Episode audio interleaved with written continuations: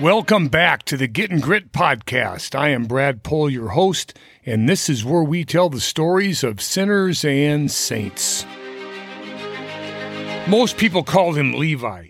He was probably an educated man who could communicate in Hebrew, Greek, Latin, and Aramaic. He was a tax collector, sitting at the customs post every day. And sitting in this public place conducting business, he would have heard the news almost as it happened. But would Matthew have gone out of the city to see and hear Jesus for himself? Likely, he was too afraid of man. The lyrics of our song begin like this You have called us by our name, we belong to you. You have called us by our name, and we are yours. The book of Matthew was widely shared among the early churches and was the first gospel written by one of the twelve. Hence, it is the first of the books called the Gospels. It beautifully ties together God's plan for Israel before Jesus and God's plan for the world after Jesus, with nearly a hundred quotes from the Old Testament, all accentuating the premise that to fully understand Jesus, you have to understand Israel first.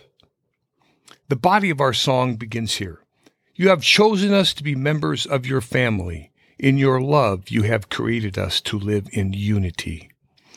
Jesus is the fulcrum of this long historical narrative of Jewish history about a chosen people pivoting away from their inheritance, encapsulating both a love story and a drama filled with grand heroics and disappointing failures, revealing Christ's divine identity slowly and in glimpses.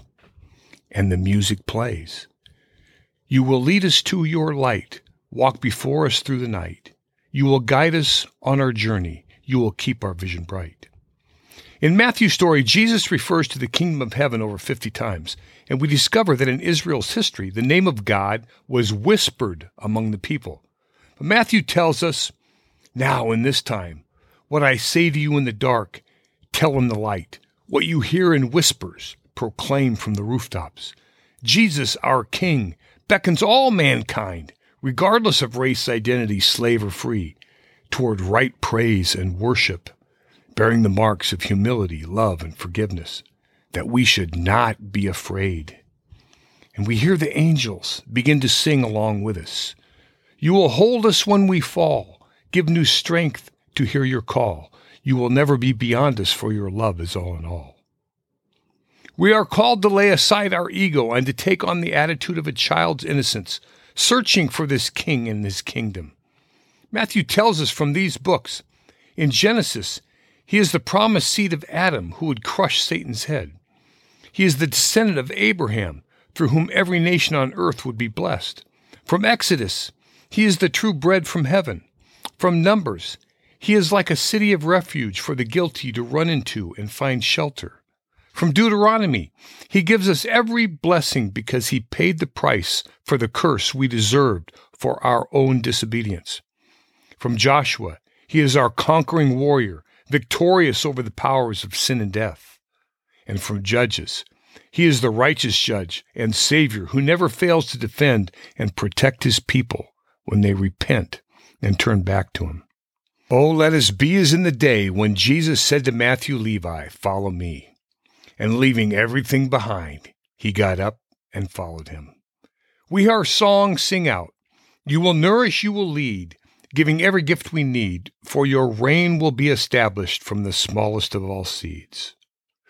Soon after this, Matthew Levi gave a great banquet for Jesus in his house, and a large crowd of tax collectors and sinners came to dine with him. The Pharisees and the scribes complained to his disciples, saying, Why do you eat and drink with sinners? And Jesus heard them and said in reply, Those who are well have no need of a physician, but the sick do. Go, Learn what this means, for I desire mercy and not sacrifice. There is an old tale of an eerie demon which had the face of a witch, the claws of a tiger, and the wings of a hawk. It perched outside the great city, and no one could enter or leave without answering its very difficult riddle. And failure to do so meant death and destruction. Now the city was terrified, for all of its brave men had failed to answer the riddle and had died horribly. But there was a traveler in the city who heard of the distress and spoke to himself out loud. It must be quite a tough riddle. To which the people replied, What makes you think that you can answer it? The traveler replied, God has called me by my name. Maybe God will grant me mercy if I lean into his wisdom. And if I fail, how better than in trying to save my fellow man? So the courageous traveler went out to face the mighty demon and listened to his riddle, all the while praying fervently, leaning into the wisdom of God. Now the terrible demon was horrified when the traveler answered correctly. And knowing that it was beaten, the demon hurled itself down a cliff with screams to its destruction. Christ calls us by our name, telling us, Do not fear those who kill the body, but cannot kill the soul.